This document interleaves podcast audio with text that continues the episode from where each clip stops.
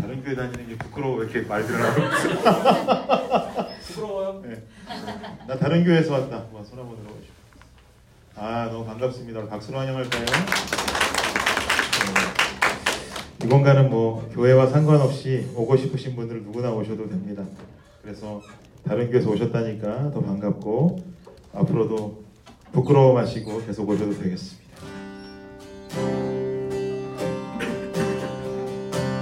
찬양하며 예배 시작하겠습니다.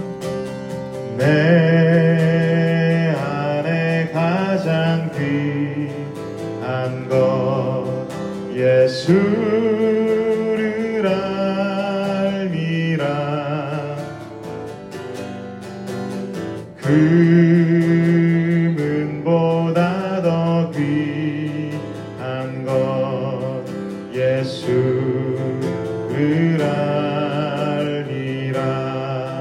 세상 지식보다 세상 지식보다 귀한 것 예수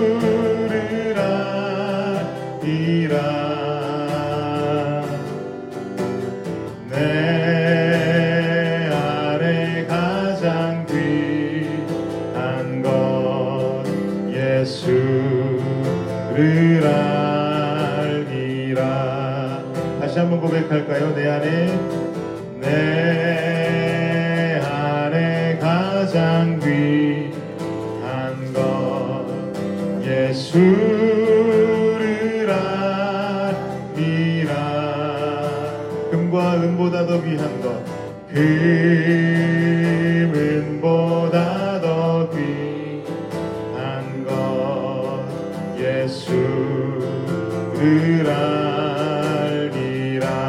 다시 한번 세상 지식보다 세상 지식보다 귀한 것 예수를 알리라. 내 안에 가장 귀한 것은 내 안에 가장 귀한 것 예수를 알리라 예수의 이름 예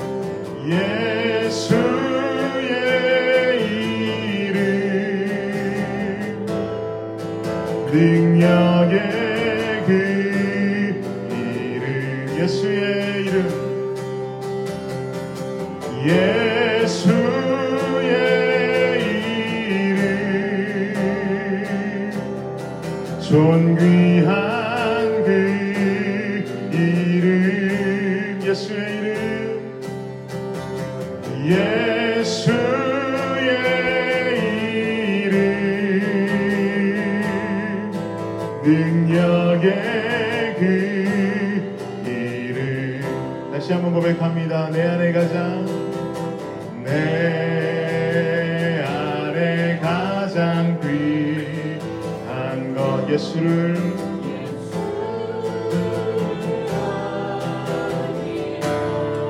금은보다 더 귀한 것 금은보다 더 귀한 것 예수를 지식보다 세상 지식보다 귀한 것 예수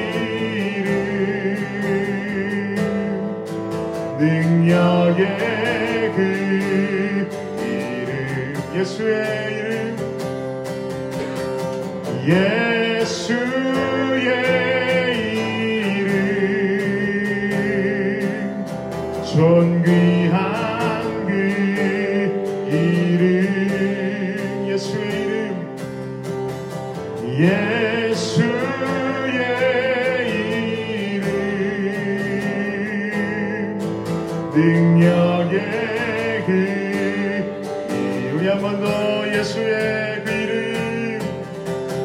예.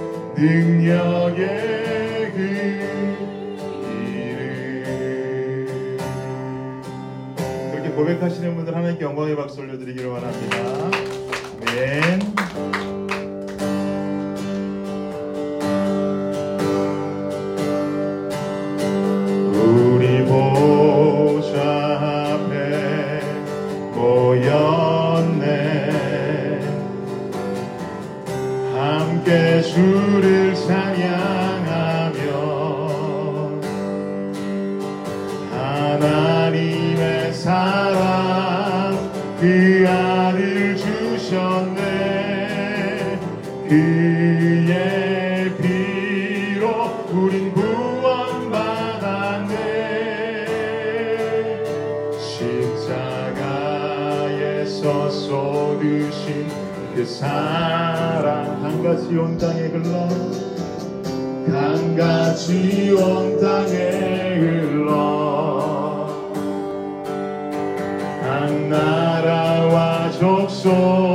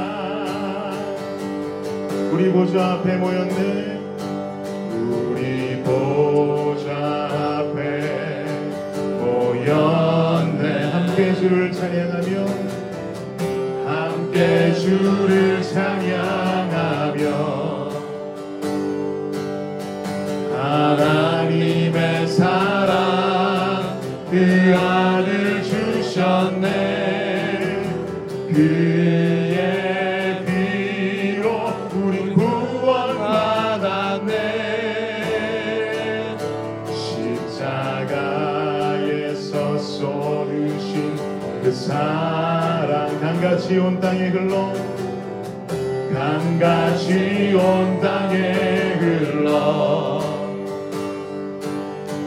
강나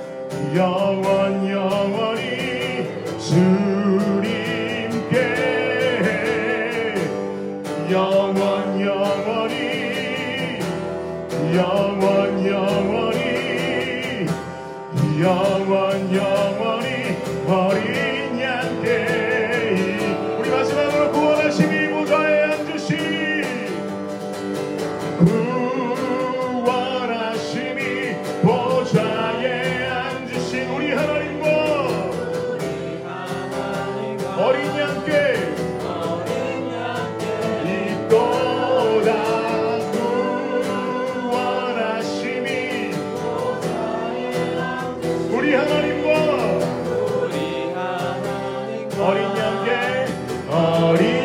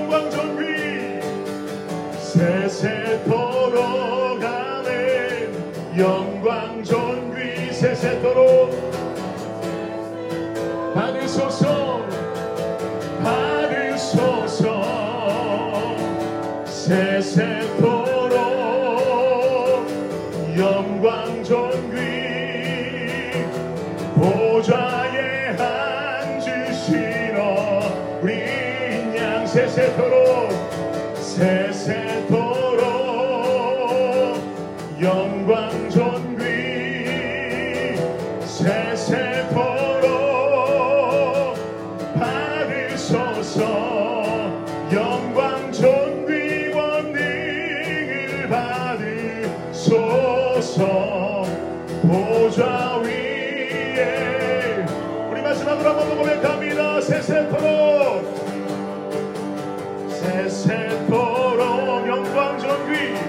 영광 존귀 세세토록 받으소서. 세세토록 영광 존귀 보좌에 앉으신 어린 양 세세토록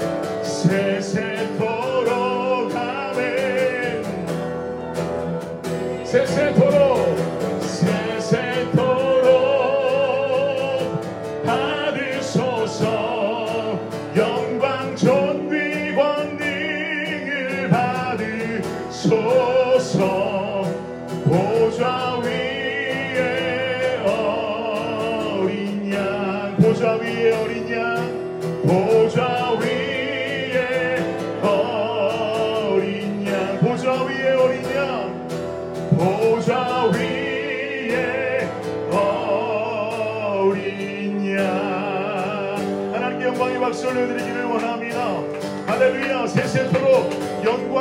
받아 주시옵소서. 아멘 아멘. 우리 시간에 한 목소리로 기도하실 때 그렇습니다. 주님 오늘 이 예배를 통해서 주님 영광 존귀 받아 주시옵소서. 영광 존귀를 받으소서. 그 어린 양 앞에 우리가 예배드리며 나아가오니 하나님께서 우리에게 은혜의 충만함으로 하나님께 채워주시옵소서. 이 시간에 한 목소리로 말씀의 시간을 위해서 이 시간 기도하며 나아가겠습니다. 기도합니다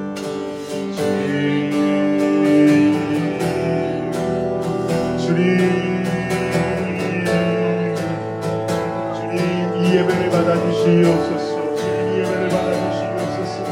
이 예배의 주인 되시는 분 분명히 우리 주 하나님인 줄을 믿습니다. 아버지 어떤 영도 주인이 될 수 없고 어떤 인간도 주인이 될 수 없습니다.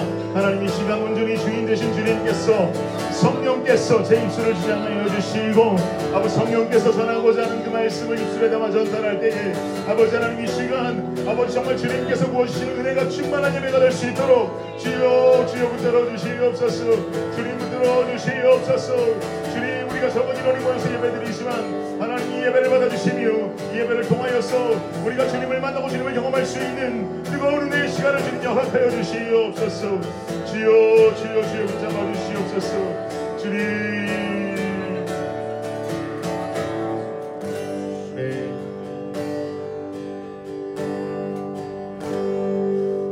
하나님 감사합니다. 이 시간 우리가 숨 예배로 한 자리에 모였습니다. 이 예배를 통해서 주님 영광 존귀 받아 주시옵소서. 이 시간 우리에게 말씀을 통해서 주님께서 은혜 충만함을 더하여 주시고 어떠한 사단 마귀도 우리에게 일절 틈타지 아니하고 이 시간 온전히 하나님 한 분만이 주인 되어 주시는 귀한 시간 될 수 있도록 아버지 역사하여 주시옵소서. 하나님만 붙듭니다. 주님만 의지합니다. 예수 그리스도의 이름으로 기도드립니다. 아멘. 아멘. 여러분 반갑습니다. 오늘 말씀 보도록 할게요. 오늘 말씀은 룻기 1장 1절 말씀입니다. 룻기 1장 1절 말씀 한 목소리로 합독할까요? 시작 사사들이 치리하던 때에 그 땅에 흉년이 드니라 유다 베들레헴의 한 사람이 그의 아내와 두 아들을 데리고 모압 지방에 가서 거류하였는데 아멘 네, 오늘 빵이 없다 라는 제목으로 여러분과 함께 은혜 나누는 시간 되기를 원해요. 아, 제가 오늘 새벽에 숨예배 포스터를 만들어서 빵이 없다라는 포스터를 보내주었더니 우리 여만 형제가 청년부 단톡방에 오늘 숨예배 간식이 없는 겁니까? 라고 물어보더라고요. 네, 걱정하지 마세요. 빵 많이 가져왔습니다. 아, 그 의미와는 전혀 상관없는 빵이 없다라는 제목으로 여러분과 함께 은혜 나누기를 원합니다. 네, 제가 나이가 한 해 두 해 들어가면서 더 들어가면서 제 몸으로 몸소 체감하게 되는 것은 시간이 너무 빠르다는 거예요. 여러분 시간이 빠름을 느끼십니까? 이쪽이 더 느끼실 것 같은데 시간의 빠름을 느끼 아인자매 전혀 아니라고 지금 그 부인하고 있고 아, 우리 마이크 형제는 차마 부인은 못하고 아, 시간의 빠름을 느끼고 있는 것처럼 보여져요. 나이가 먹을수록 시간의 빠름을 체감하게 돼요. 이쪽 동네는 좀 덜 그럴 수 있겠죠. 아, 엊그저께 신년 집회 시작하면서 2023년도에 들어섰던 것 같은데 벌써 조금만 있으면 3월이에요. 그리고 조금만 있으면 여러분이 손꼽아 기다리고 있는 봄방학도 찾아오게 되죠. 그리고 대학부는 봄에 수련회를 떠나니까 수련회도 떠나게 되겠죠. 숨예배도 시간이 너무나 빨리 지나서 이번 학기가 벌써 열 번째 시즌이 되었더라고요. 청년부에 있던 한 형제와 제가 월요일 아침마다 만나서 QT 모임을 했었어요. 약 한 5, 6년 전에. QT 모임을 했었는데 원래 그 청년하고 1대1로 하던 QT 모임이 아니라 청년부 전체 QT 모임을 월요일 아침에 하겠다고 하고 제가 공지를 하고 시작했는데 그 형제 한 명만 줄곧 나왔었어요. 그래가지고 1대1로 만나서 QT를 하고는 했었는데 그 형제가 제게 말하기를 목사님 목사님 캠퍼스에도 기도 모임이 좀 생겼으면 좋겠어요. 라고 말하더라고요. 그래서 그 말을 듣고 마음이 뜨거워져서 그 형제와 함께 의기투합해서 예배를 만들었고 그 학기서부터 짐 싸들고 나온 예배가 숨 예배가 되었고 그것이 벌써 5년이 지나게 되었습니다. 정말 감회가 새롭습니다. 우리 주님의 교 열매 청년부는 올해가 10주년이거든요. 10주년 숨 예배도 열 번째 시즌. 그래서 우리 청년부에서는 굉장히 귀한 해로 생각하고 있습니다. 제가 미국에 살게 된 지도 돌아보니까 15년이 가까이 되고 있더라고요. 2009년도에 아내랑 함께 짐 싸들고 어스틴으로 날라와서 여러분과 같이 UT 캠퍼스를 누비면서 공부했던 때가 제게도 엊그제 같은데 돌아보니까 벌써 14년 전, 15년 전 이야기가 되어버렸어요. 제가 학교 다닐 때에는 지금 어웨이크 예배 드리는 WAC인가요? 맞나요? 건물 이름이? 그 건물이 제가 학교 다닐 때는 없었어요. 제가 학교 다닐 때는 없었어요. 굉장히 옛날 이야기 하고 있는 것 같지요. 당시 어웨이크 예배를 제 친구가 만들었어요. 그러니까 상당히 오래된 이야기예요. 제 친구가 만들었고 저는 어웨이크 예배에 찬양 인도자로 예배를 도왔었는데 그때는 어, 지금 예배 드리는 그 건물이 없어서 저희는 예배를 텍사스 유니온 건물에서 드리곤 했었습니다. 그 당시에 학교는 어, 셔틀 버스는 있었는데 지금은 버스에 번호가 있더라고요. 제가 UT 다닐 때는 번호도 없었어요. Far West로 가는 버스는 FW라고 쓰여 있었고 Red River로 가는 버스는 RR이라고 쓰여 있었고 학교 주변을 도는 버스는 FA라고 알파벳 표식만 있었지 어, 번호는 전혀 없었습니다. 너무 옛날 이야기하고 있는 것 같은데 제가 유학 처음 왔을 때는 H마트도 당연히 없었어요. 한인마트라고는 한양마켓이 있었고 한양마켓 대각선 건너편에 동양마켓이 있었습니다. 동양마켓은 이사가서 하나월드 마켓이 되었죠. 제가 하루는 아내와 함께 유학 초기에 너무나 한국 음식이 먹고 싶은 나머지 한국 마트에 가서 라면을 사왔어요. 한국이 너무 그리워서 꼭 너구리를 먹어야겠는 거예요. 아내와 함께 너구리를 사와서 끓이려고 너구리 봉지를 여는 순간 아, 굉장한 충격에 휩싸였습니다. 왜 충격에 휩싸였을까요? 다시마가 없어. 한국에서 먹던 너구리에는 분명히 다시마가 들어있었는데 미국에서 사는 너구리에 다시마가 없는 거예요. 너무 황당하더라고요. 그래서 아내랑 함께 야 우리 불량품 샀나 봐. 그래서 또 다른 봉지를 열었는데 거기도 없어요. 저랑 아내는 두 명이 보통 라면을 세 개 끓여 먹기 때문에 세 번째 봉지도 열었는데 거기도 다시마는 없었어요. 야 진짜 미국 너구리에는 다시마가 없는가 봐.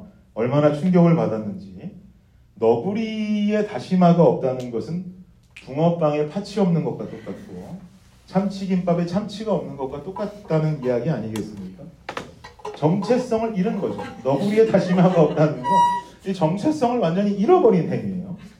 이건 정체성을 잃은 것이라는 충격을 받고는 제가 그날 우리 집에 놀러 온 교회 동생들에게 물었어요. 얼마나 충격받았으면 밤에 놀러 온 애들한테 제가 붙잡고 니네 미국 얼마나 살았니? 그랬더니 다 10년 이상 살았대. 너구리에 다시마가 없다. 내가 그랬더니 걔들이 아 형 우리 미국에는 러, 미국에 파는 너구리는 다시마가 없어요 라고 이야기 당연 당연한 듯이 이야기를 하더라고요. 그러면서 걔들이 말해주기를 형 너구리 안에 다시마는 없는데 건더기 스프 잘 보시면 다시마 다 부셔놨어요 그러더라고요. 잘 보니까 진짜 건더기 스프 안에다가 다시마를 부셔놨더라고요. 뭐 부셔놓을 거 뭐하러 부셔놨나 하나 넣어주면 됐지라는 생각이 좀 들었습니다. 너구리에 다시마가 없으면 어떻게 너구리라고 할 수 있느냐고 죄도 없는 그날 그 후배들에게 막 흥분했던 기억이 나요. 그날 이후로 아내와 저는 너구리를 당분간 먹지 않고 오동통을 먹었어요. 오동통은 미국 오동통도 다시마가 있습니다. 이처럼 정체성을 지킨다라고 하는 것은 굉장히 중요해요. 너구리에는 다시마가 들어가 있어야 되고 참치 김밥에는 참치가 들어 있어야 되고 붕어빵 붕어빵에는 파치 들어가 있어야 되는 거예요. 그래야 그들의 정체성이 분명해지는 것이죠. 그 마음을 가지고 한번 다시 한번 본문 읽어볼까요? 읽겠습니다.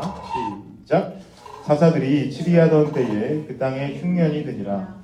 유다 베들레헴의 한 사람이 그의 아내와 두 아들을 데리고 모압 지방에 가서 거류하였는데 저는 오늘 이 1절 말씀에서 몇 가지 단어에 좀 함께 집중해 보기를 원합니다. 첫 번째로 집중하기 원하는 단어는 흉년이라고 하는 단어예요. 흉년. 흉년이라고 하는 단어가 가지고 있는 의미는 뭐예요?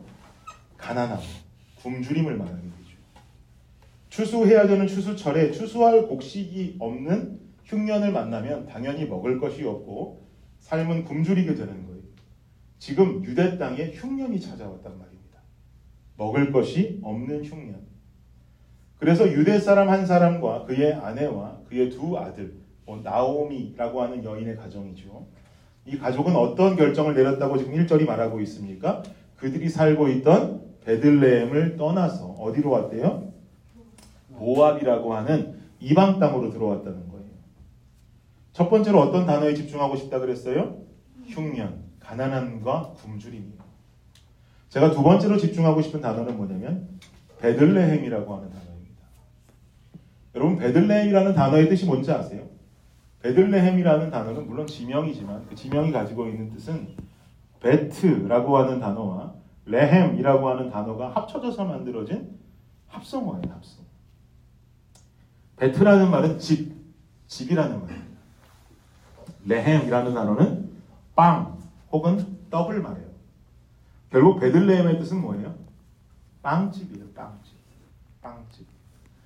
유대에 살던 한 가정이 가난하고 배고파서 먹을 게 없어서 베들레헴, 곧 빵집을 떠나게 됐다는 거예요. 이 말인즉슨 지금 이 빵집에 굶주림이 생겼다라는 것이죠. 빵집은 풍성한 곳이 돼야 돼요. 크림빵도 있어야 되고 단팥빵도 있어야 되고 고로케도 있어야 되고 오늘 먹는 얘기 상당히 많이 하는데 빵이 풍성이 많아서 마음껏 먹고 풍족하게 누릴 수 있는 곳이 빵집이 되어야 되는데 지금 빵집이 풍성치가 못하다는 거예요. 빵집에 빵이 없다는 건 너구리에 다시마가 없다는 것과 똑같죠. 정체성을 잃어버렸어요. 그렇다면 왜 이 빵집에 굶주림이 찾아오는 이런 안타까운 사태가 일어난 것일까? 마지막으로 한 단어에 더 집중하길 원해요. 어떤 단어냐? 이건 단어가 아니라 한 구절인데 1장 1절 초반에 나오는 사사들이 치리하던 때라는 말에 집중해 봅시다. 첫 번째는 흉년, 두 번째는 빵집 베들레헴, 세 번째는 사사들이 치리하던 때에. 이 말이 아주 중요해요. 빵집이 풍성하지 못한 이유가 여기에 담겨 있어요.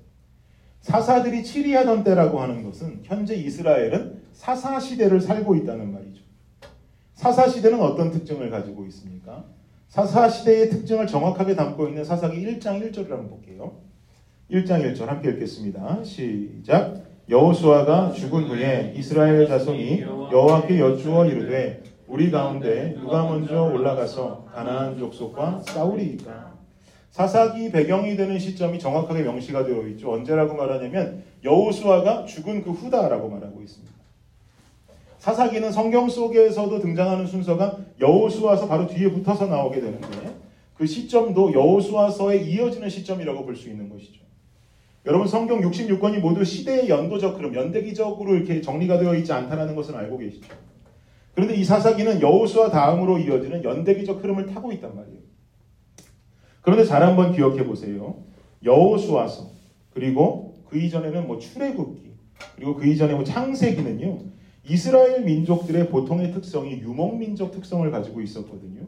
그리고 이 유목민들을 움직이는 때마다 전설적인 지도자가 존재했어요. 예를 들자면 창세기에는 아브라함이 그 지분을 차지하고 있고 요셉이라고 하는 리더도 나오고 출애굽기 하면 어떤 리더가 생각나요? 당연히 모세라고 하는 지도자가 생각나죠. 모세라는 지도자가 광야 유목 생활하는 이스라엘 백성들을 이끌던 이야기가 출애굽기잖아요. 그 여호수아는 어떻습니까? 여호수아의 리더는 당연히 여호수아예요. 이런 절대적인 지도자들이 각 시대를 이스라엘의 각 시대 속에 이스라엘 백성들을 이끌었단 말이죠. 사실상 이런 아브라함, 뭐 요셉, 모세, 여호수아 같은 인물들에게 직함을 왕이라고 하는 직함을 내려주지 않아서 그렇지 실상 이들은요 이스라엘 백성들에게 왕과 같은 역할을 했던 인물들이라고 보아도 과언이 아닙니다. 그래서 이, 이 사람들을 부르기를 우리는 보통 족장이라고 부르고 모세 오경을 족장 시대에 쓰여진 책이다라고 부르죠. 그리고 나서 이 여호수아를 지나서 사사기로 들어온단 말이에요. 연대기적으로도 여호수아서 이후라고 했으니까 생각해 보면 이 사사기는 이스라엘 백성들이 처음으로 한 지역에 정착하게 된 성서라고 볼 수 있어요. 계속 떠돌았어요. 창세기 속에서도 떠돌았고요. 출애굽하면서 광야 생활했고요. 여호수아서에서도 가나안 들어와서 전쟁만 했어요. 처음으로 정착해요. 이 사사기. 불안하던 유목민의 삶에서 좀 안정적인 자기들에게 분배된 내 땅과 내 집에서 내 가족과 함께 농사 지으면서 살아가는 농업인 혹은 축산인들의 삶으로 그들의 삶이 완전히 바뀌게 된 것이죠. 더 이상 유목민이 아니야. 농업에 종사하고 축산에 종사하는 사람들로 바뀌었단 말이에요. 그럼 실상 생각해 보면 이제서야 이스라엘에게는 왕이 필요한 시점이 온 거잖아요. 영토도 있고 정착도 했습니다. 그죠? 내 땅이 있고 내 집이 있고 한 지역에 정착해서 살아가는 이 백성들에게는 이제서야 왕이 필요한데 성경의 기록은 그렇지를 않아요. 왕이 없어요. 사사기 21장 25절 보세요. 함께 읽겠습니다. 시작. 그때에 이스라엘에 왕이 없으므로 사람이 각기 자기의 소견에 옳은 대로 행하였더라. 그때 이스라엘에 왕이 없으므로라고 말하잖아요. 보통 신학자들의 의견은 이 사사 시대의 기간을 약 200년에서 250년 정도로 봅니다. 이 200년간의 시간 동안을 이스라엘은 왕이 없이 지낸 거예요. 쉽지 않죠. 그러면 하나님께서는 왜 이 기나긴 시간을 이스라엘 백성들에게 왕을 주시지 않고 대려 유목민 생활에서는 이들에게 지도자를 허락하셨을까? 여호수아서 24장 24절 25절을 볼게요. 함께 읽겠습니다. 시작. 백성이 여호수아에게 말하되 우리 하나님 여호와를 우리가 섬기고 그의 목소리를 우리가 청종하리이다 하는지라. 그날에 여호수아가 세겜에서 백성과 더불어 언약을 맺고 그들을 위하여 율례와 법도를 제정하였더라. 아멘. 여호수아 말미에 나오는 이야기인데 이미 여호수아 말미에 이스라엘 백성들은 결단하며 고백하기를 우리는 우리 하나님 여호와를 섬기겠고 하나님의 목소리를 청종하겠다라고 약속했어요. 그리고 율례와 법도를 제정했다라고 말하고 있습니다. 무슨 말이냐면 하나님께서는 이스라엘 백성들에게 250년 동안 왕을 주시지 않은 게 아니에요. 실제로 이스라엘 백성들에게 250년 동안 가장 위대한 왕이 존재하고 있었다는 것이죠. 누구예요? 이스라엘 백성들이 섬기고 청종하겠다고 결단했던 여호와 하나님이라는 존재가 사실상 250년 동안 그들의 왕이 되어 주셨던 거예요. 그런데 이 왕을 왕으로 모시지 못한 장본인들은 바로 이스라엘 백성들이었다는 것이죠. 사사 시대에 일어나는 순환 구조는 이렇습니다. 죄, 압제, 간구, 구원, 망각. 그리고 다시 죄, 압제, 간구, 구원, 망각. 이게 계속 돌아가요. 무슨 말이냐면 사사 시대 사사 시대의 이스라엘 백성들의 모습은 죄를 지어요. 대표적으로 무슨 죄냐? 우상 숭배. 하나님을 멀리 떠나서 우상 숭배하는 죄를 짓고 죄를 지으면 하나님께서는 이스라엘 백성들을 환경적인 요인, 군사적 요인을 통해서 압제시킵니다. 이스라엘 백성들이 압제당하니까 힘들어서 못 살겠다 회개하고 간구하면 다시 용서하면서 구원해 주시고 구원하시면서 세우는 사람이 사사인 것이고 그리고 구원한 다음 살만하면 이 사람들은 또 그걸 까먹어 버려요. 그리고 또 우상 숭배하고 죄 짓고 죄 지으면 압제하고 압제당하면 회개하고 회개하면 용서하고 용서하면 망각하고 망각하면 또 죄 짓고 죄 지으면 압제하고 이게 계속 돌아가는 거예요. 사사기 속에 계속 나와요 이 이야기가. 하나님을 왕이라고 생각하는 이스라엘 백성들의 모습은 사사기 속에 찾아보기가 굉장히 힘듭니다. 한국 청파교회 김기성 목사님이 그런 말씀하시더라고요. 저는 이 말씀이 제게 참 마음에 확 와닿았는데 본 그 목사님도 어느 목사님의 이야기를 들은 이야기라고 하시면서 말씀하시기를 사사기는 사사 시대는 이스라엘 백성들에게 있어서 청년기이다라는 말씀을 하시더라고요. 청년들의 특징이 뭐겠어요? 젊음이 있고 혈기가 있고 때로는 실수도 하고 탈선도 해보고 또 은혜 받으면 불같이 뜨거워져서 주님 앞으로 나오고 또 젊은 열기에 또 방황하고 탈선하고 은혜 받으면 또 주님 앞으로 나오고 이게 청년들의 특징 아닙니까? 지금 이스라엘의 사사시대의 특성도 동일하다는 거예요. 그런데 오늘 본문으로 돌아와 보면 베들레헴 빵집에 가난이 찾아왔어요. 굶주림이 찾아왔어요. 배가 고파요. 무슨 말이에요? 사사시대의 이스라엘이 지은 우상숭배 죄로 인해서 하나님께서 내리는 압제의 기간이었다라는 뜻이 되는 것이죠. 이 과정 속에 한 가정은 먹을 것이 없어서 굶주린 배를 움켜잡고 빵집을 나와서 모압 땅으로 향한 거예요. 모압으로 가면 음식이 있을 것이고 음식을 얻어서 행복한 삶을 가족들과 함께 영위할 수 있을 줄 알았어요. 그런데 이 가족이 깨닫지 못했던 아주 중요한 진리의 사실이 한 가지가 있습니다. 그게 뭐냐? 요한복음 6장 35절 볼까요?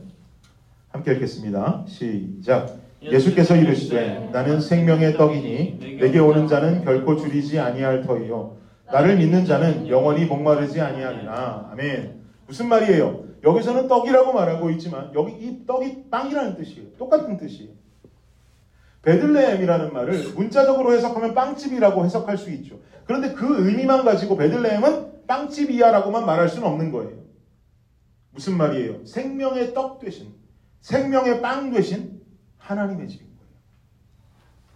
고로 생명의 집인 거예요. 그런데 지금 유대 땅에 살고 있던 나오미의 가정은 유대 땅에서 가난과 굶주림이 찾아오자 생명의 집을 뒤로 하고 모압이라고 하는 땅으로 넘어오게 된 거죠. 그리고 다음 주에 보겠지만 실제로 생명의 집을 떠난 이 네 가족 중에 세 명은 어떻게 돼요? 죽게 돼요. 생명을 생명의 집을 떠난 자들의 최후는 생명을 등지고 떠났더니 실제 육체적인 죽음도 맞이하게 되었어요. 굶주림과 가난을 피해서 모압으로 오면 생명이 있는 줄 알았는데 거기 가면 행복하게 배불리 빵 먹고 떡 먹고 살 수 있을 줄 알았는데 도리어 생명을 등지고 떠난 그들을 기다리고 있었던 건 죽음, 사망이었다는 말이죠. 사랑하는 여러분, 우리의 삶을 돌아보기 원해요. 우리는 누구나 빵을 구하는 인생을 살아갑니다. 풍족하게 먹어야 행복하고, 풍족하게 살 수 있어야 성공한 인생이라고 말합니다. 그래서 여러분 오늘도 열심히 공부하신 것이고, 오늘도 열심히 일하면서 살아오신 것 아니겠습니까? 인생의 빵을 주기 위해서. 행복한 삶, 성공한 삶, 풍족한 삶을 살기 위해서. 우리는 가난하고 굶주린 삶을 살기 싫어서 어제도 달리고 오늘도 끊임없이 달려왔단 말이죠. 근데 중요한 건 오늘날 수많은 청년들이 이런 인생의 열심 때문에 중요한 빵을 놓치게 됩니다. 생명의 빵. 그 하나님을 뒤로 하고 내 인생을 배불리하는 빵만 쫓다 보면 그 인생은 생명의 길이 아니라 사망의 길로 향할 인생이 될지 모릅니다. 내 인생의 성공만을 바라보면서 하나님을 등지고 성공만을 목표로 뛰어가는 그 사람. 결국은 번영하고 성공해서 생명의 삶 살게 될 것 같지만 그렇지 않다는 거예요. 왜요? 하나님으로부터 이미 멀어졌습니다. 에덴 동산에서 아담과 하와가 있었어요. 하와가 선악과 먹었어요. 지만 먹지 남편도 줬어요. 아담과 하와가 다 선악과 먹었어요. 선악과 먹으면 어떻게 된다 그랬어요? 정령 죽는다 그랬잖아요. 아담과 하와 죽었어요, 안 죽었어요? 모르겠어요? 아담과 하와 죽었어요, 안 죽었어요? 에덴 동산에서 죽어서 땅에 묻혀갖고 장사했습니까? 안 죽었잖아요. 그럼 하나님 거짓말한 걸까요? 아니에요. 선악 과를 먹은 아담과 하와는 에덴 동산에서 죽지 않았어요. 어떤 결과가 되었죠? 쫓겨났죠. 에덴에서 쫓겨났어요. 쫓겨나니까 어떻게 돼요? 하나님과의 거리가 생기게 됐죠. 하나님을 떠나게 되었단 말이에요. 하나님을 떠나게 된 인생은 뭐예요? 죽음이에요. 사망이에요. 결국 아담과 하와는 영적 사망의 길로 들어서게 되는 것이고 그 죄가 우리에게 전가된 것이고 그 죄를 위해서 예수님이 이 땅에 오시는 거잖아요. 생명의 길인 줄 알았는데 하나님을 등지고 열심히 내 목표를 쫓아가다 보니까 결국 그곳이 생명의 길이 아니더라. 죽을지도 모른다는 거예요. 이미 하나님과 너무나 멀어져 있다라는 거예요. 돌아갈 수 없을 정도로 이미 이방 땅까지 와 있더라는 거예요. 이 중요한 사실을 놓치면 안 되는 거예요. 생명의 집을 떠나서 하나님을 등지고 여러분 인생의 목적과 목표만 바라보면서 열심히 전력 질주하는 거 그렇게 살면 안 된다는 것입니다. 교회는 하나님의 전이에요. 그러니 당연히 교회는 생명의 장소죠. 어떤 청년은 일주일에 교회를 한 번 가기도 하고 어떤 청년은 두 번 가기도 하고 세 번 가기도 합니다. 생명의 집에 거하는 시간이 그만큼 긴 것이죠. 한 번 가는 사람보다 두번 가는 사람이 더 길겠죠. 그러면 일주일에 교회를 일곱 번 가면 내 영적인 생명 유지할 수 있겠네요.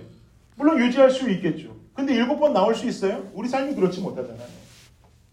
그러면 예배 드리는 장소, 예배당, 교회만이 생명의 장소가 될까요? 아니라는 거예요. 여러분이 살고 있는 일상 중에 하나님이 존재하시고 그 일상 중에 하나님의 통치가 있다면 하나님이라는 생명의 떡과 함께 살아가는 삶을 살고 있다면요, 여러분 그것이 바로 생명의 장소가 될 줄을 믿습니다. 그 삶은 교회만이 아니라 여러분의 삶 전체를 생명의 빵집으로 만들 것입니다. 무조건 교회 일주일에 일곱 번 가야지 이런 생각하지 않더라도 여러분의 삶을 그대로 지키면서 여러분의 삶 속에서 하나님을 등지지 아니하고 하나님과 함께 걸으며 그분의 통치를 인정한다면 그 땅이 곧 생명의 집이 될 수 있다는 거예요. 사랑하는 청년 여러분, 헛된 것 쫓고 있지는 않습니까? 내 인생에 하나님 온데간데 없고 오직 인생에 정해놓은 목표만 향해 뛰고 있지는 않습니까? 혹은 하나님이 나와 함께 하신다고 말로만 떵떵거리고 실상은 하나님과 함께 하시지 않는 삶을 살면서 내 삶은 생명의 빵집이라고 착각하고 살고 있는 것은 아닐까요? 여기 모인 여러분 모두 하나님과 함께 걷는 삶을 살기를 축복합니다. 아무리 바빠도 잊을 게 따로 있지 주님 있는 거 아니에요.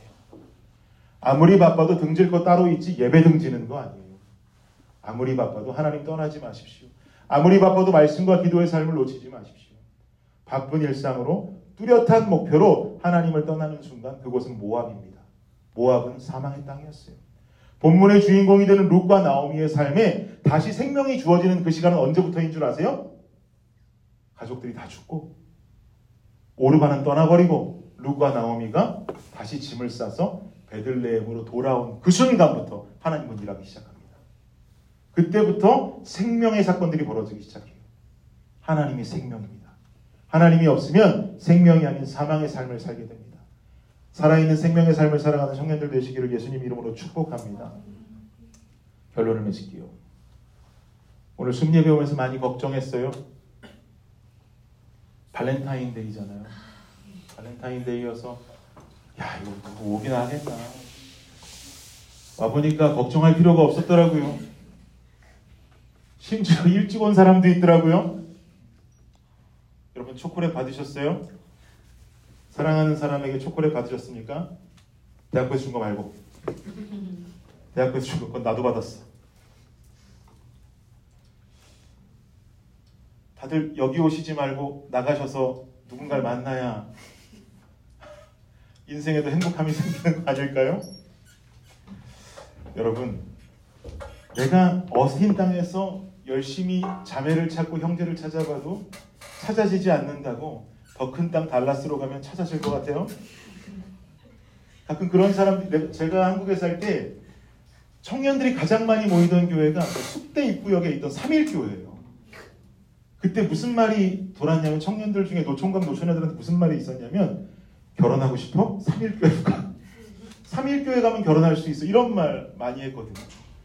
청년부가 10년 전에 생겼는데 10년 전에 청년부 처음 생길 때 어스틴에 어떤 소문이 돌았냐면 야 결혼하고 싶으면 주님의 교회가 청년부 생겼어. 거기 대학 졸업한 애들 나이 많은 애들 많이 있다고. 거기 가면 결혼할 수 있다 그러더라고요. 그래가지고 청년부 얼마나 부흥했는지 모릅니다. 난 그때 내가 잘해갖고 부흥하는 줄 알았어요. 막 40명까지 막 올라가고 50명 넘어가려고 그러고 난리가 났는데 서로 뭐 좋아하고 막 이러다가 사귀지도 못했는데 막 다 떠나가고 난리가 났어요. 그 땅을 떠난다고 더 넓은 땅으로 간다고 우리에게 이득이 찾아오는 거 아니에요. 달라스 간다고 결혼 못할 사람이 결혼하는 거 아니고요. 뉴욕으로 간다고 결혼할 수 있는 거 아니에요. 이 땅에서 열심히 예수님 믿고 열심히 성실히 봉사하고 이 땅에서 찾을 때 이 땅에서 사랑이 이루어질 줄 믿습니다. 생명의 집 떠나서 목표 바라보고 갔다가 여러분 우리 다 사망해요. 엉뚱한 거 바라보지 마시고요. 오늘을 살아가는 여러분 하나님을 옆에 두고 하나님과 함께 손잡고 동행할 수 있는 여기 모인 청년들 되시기를 예수님 이름으로 축복합니다. 이 시간에 우리 잠깐 기도하는 시간 좀 갖겠는데요. 숨예배 때는 바닥에 앉아서 기도하지요. 저랑 한전도사랑 제 아내랑 돌아다니면서 다 기도해 드릴 텐데요. 기도 받기 원하는 분은 지금 바닥에 앉으시면 되겠어요. 다 일어나셔서 기도 받기 원하시는 분은 바닥에 앉으시는데 어, 저는 무릎을 못 꿇어서 못 앉겠어요 하는 분은 양반다리 하고 앉으셔도 돼요. 대신에 뭐 지금 혹시나 뭐 우리 교인이 아니고 또 팬데믹 상황이 끝났지만 좀 불안한 마음에 기도받는 것을 원치 않습니다 하신다면 그냥 그 의자에 앉아 계세요. 그러면 저희가 6월절에 문 넘어가듯이 다 넘어가도록 하겠습니다. 이 시간에 기도하실 때 그 지금 앉으신 그 자리에서 기도하실 때 하나님 생명의 자리를 떠나서 그곳이 사망의 자리인 줄을 모르고 열심히 달려가기만 했던 나의 인생을 회개합니다. 주님, 내일부터 다시 시작되는 내 인생은 절대 주님 등지지 않고 절대로 세상만 바라보지 않고 하나님이 우선되어서 내가 생명을 얻은 채로 주님 따르는 삶 살게 하여 주옵소서. 빵집에 빵이 없는 정말 궁핍하고 가난한 삶을 향해 달려가는 삶이 아니라 그곳에서 참고 인내하며 하나님과 함께 있을 때 결국 그 땅이 풍족한 땅이 될 줄을 믿습니다. 하나님 나의 인생 속에 주님 손 붙잡고 놓지 않으며 살아가는 내 인생 되게 하여 주옵소서. 이 시간에 결단하며 기도하시도록 하겠습니다. 제가 멈출 때까지 계속 기도하겠습니다.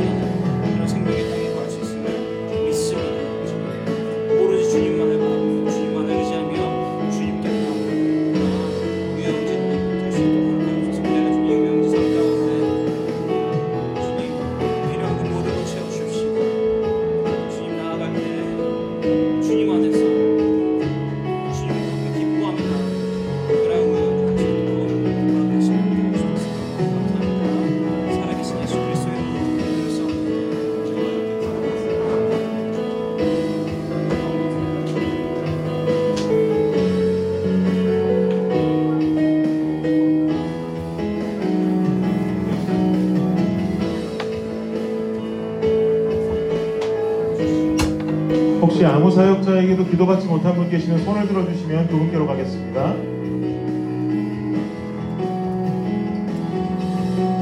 아무도 없는 줄 알고 제가 기도하겠습니다. 하나님 감사합니다. 우리 삶에 어떤 고난이 찾아온다 할지라도 우리 삶에 어떤 가난과 어떤 굶주림과 어떤 광야가 찾아온다 할지라도 주님 떠나 도망가지 않게 하여 주옵소서. 생명이신 주님을 떠나 엉뚱한 모압 땅에 가서 위로받으려고 하는 이 알량한 생각들을 버리게 하여 주시옵소서. 우리의 삶이 힘들어도 고난이어도 광야여도 생명의 집 대신 주님 곁에 붙어 있- 있어야 할 줄을 믿습니다. 하나님께서 우리를 붙들어 주시고 성령께서 함께 걸어 주시고 우리가 절대로 주님 등지지 아니하고 삶의 엉뚱한 목적과 목표만을 향해서 엉뚱한 다른 박질을 하지 않는 여기 모인 모든 청년들이 될 수 있도록 아버지 역사하여 주옵소서. 이제는 우리 삶에 주님이 우선 되기를 원하고 하나님의 집이 우선 되기를 원하고 교회가 아니라 할지라도 우리 삶 속에 주님이 주인 되어 주시며 주님과 동행할 때에 이곳이 생명의 집이 될 줄을 믿사오니 하나님을 바라보며 살아가는 평일의 삶이 되게 하여 주시며 그리고 또 교회에서 예배드리는 그 모든 시간들 시간들 속에서 하나님의 집과 생명이신 주님을 만나고 인격적으로 경험하는 청년들 되게 하여 주옵소서. 지금은 우리 주 예수 그리스도의 은혜와 무한하신 하나님의 사랑과 놀라운 성령의 은총이 지금 이 시간 숨예배에 나와 생명의 떡 되신 예수 그리스도와 함께 손잡고 걷겠노라고 결단하는 여기 모인 모든 청년들 머리머리 위에 지금으로부터 영원까지 함께 하시기를 우리 주 예수 그리스도의 이름으로 축원하옵나이다. 아멘. 예배를 마쳤습니다. 우리 우영 형제 나오셔서 순예배 광고해 주시겠습니다. 안녕하세요. 어, 이번에도 순예배 어, 모두 오신 걸 환영합니다. 어, 어, 저희 순예배에서 어, 손 일이 많이 필요한 일이라서 어, 팀원을 지금 모집하고 있는데요. 어, 혹시 매주 어, 화요일 날 일- 오후 7시에 어, 순예배를 참석하실 수 있는 분은 어, 남아서 저한테 어, 어, 말, 얘기를 나누시면 제가 어, 고려해서 어, 팀원으로 어, 만들어드리겠습니다. 감사합니다. 팀원으로 만들어준답니다. 많이 자원해 주시길 바랍니다. 예, 간식이 있으니까 간식 먹고 교제하고 들어가시면 되겠습니다. 수고하셨습니다.